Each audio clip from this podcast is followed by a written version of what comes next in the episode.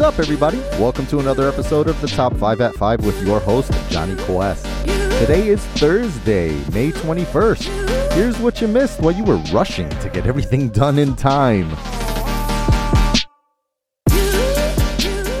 Okay, we'll start today with our weekly Rona wrap up. And it looks like the CDC has quietly updated their information on how the vid gets transferred. Previously, it said it may be possible to spread the Rona from contaminated surfaces. Now they're listed under does not spread easily from touching surfaces or objects. So stop wiping down your groceries, I guess. Quote, COVID 19 is a new disease and we are still learning about how it spreads. It may be possible for COVID 19 to spread in other ways, but these are not thought to be the main ways the virus spreads, according to the CDC. The experts also warn that this doesn't mean it's no longer necessary to take practical and realistic precautions in stopping the spread of the vid. Which begs my other question why are people now refusing to wear masks and face coverings? You may see these videos popping up on social with folks telling store owners and managers that they have a medical condition which prevents them from wearing a mask, which is mostly nonsense. You don't even have to wear a filtering mask, which may impede some breathing, but you only have to wear a face covering. That's all that's necessary.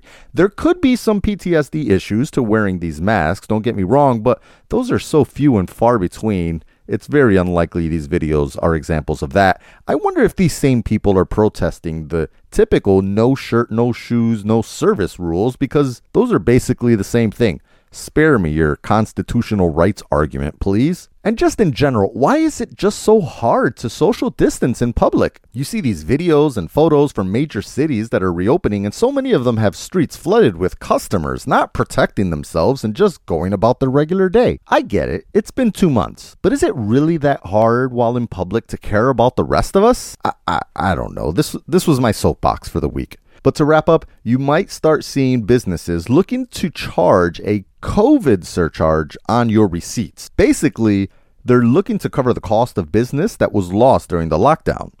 Quote, it's good that business owners are hyper aware right now Likely, it could be that there are supply chain issues or having to increase their investments in other areas like a more rigorous sanitation process, says Pamela Slim, a business coach and founder of a local advocacy group in Arizona. Just know that if you do see this, quote, businesses aren't trying to pull a fast one on you, Slim says. All are doing their best to keep their livelihoods afloat and their teams employed.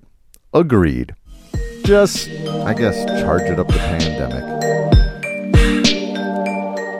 Lori Loughlin and husband Mossimo Giannulli finally pled guilty to charges for bribing her two daughters' way into the University of Southern California. Looks like she'll be serving two months for this scheme. They paid over $500,000 to get both of their daughters scholarships to USC as rowing recruits. And honestly, I really don't understand this. It's it's not that hard to get into USC and athletes still need to meet academic standards. So why spend $500,000? That's like two years, right? They were trying to front like they didn't know this was a bribe and they thought this was a donation the whole time. But when those original photos of their daughters sitting on a rowing machine that were later photoshopped into looking like they were on the team emerged, eh, it was pretty much a full jailhouse for Aunt Becky. Amazon is ready to kickstart things again. I guess they've been doing bad. I, I don't know, but they announced that they're officially moving Prime Day to the fall. From the Wall Street Journal, Amazon.com is taking a number of steps to return to pre pandemic business operations, including scheduling its annual Prime Day shopping promotion for the fall and allowing unlimited shipments of non essential goods to warehouses, according to people familiar with the matter. Yet, even as Amazon moves to return to wider product selection and speedier deliveries, the company may not be able to reach the ultra fast shipping times it had provided to customers for months, the people said. Amazon.com is inching towards a return to normal operations as the company struggles to fulfill unprecedented demand because of the coronavirus, upending operations and shipping speeds that customers had grown used to. Amazon's net income fell 29% from the year earlier period, and the company missed its earnings targets. End quote. Huh. Well, I'm starting to see two day delivery times for most things again, so fingers crossed we're all on the way forward to normalcy. But that first story still gives me pause. And finally, I thought this story in the New York Times was kind of interesting. There's a town in the UK, Milton Keynes, that's been on lockdown for the Ronas, of course, but what's interesting about this place is that I guess because it was built post World War II, they have a really nice city grid, making it super easy for the robots to navigate.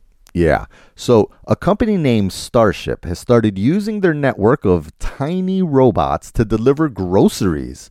From the Times, there's no social interaction with the robot, Miss Maslin said. The sudden usefulness of the robots to people staying in their homes is a tantalizing hint of what the machines could one day accomplish, at least under ideal conditions. When the Starship robots first arrived in Milton Keynes, one of the fastest growing cities in Britain, Liz Page thought they were cute but pointless. The first time I met one, it was stuck on the curb outside my house, she said. Milton Keynes, with a population of 270,000 and a vast network of bicycle paths, is perfectly suited to rolling robots. Demand has been so high in recent weeks, some residents have spent days trying to schedule a delivery, end quote. So I guess look out for a robot delivery coming to a city near you. Once they learn how to navigate regular looking streets, or some of those ridiculously weird streets from even weirder old timey cities. I'm looking at you, Boston.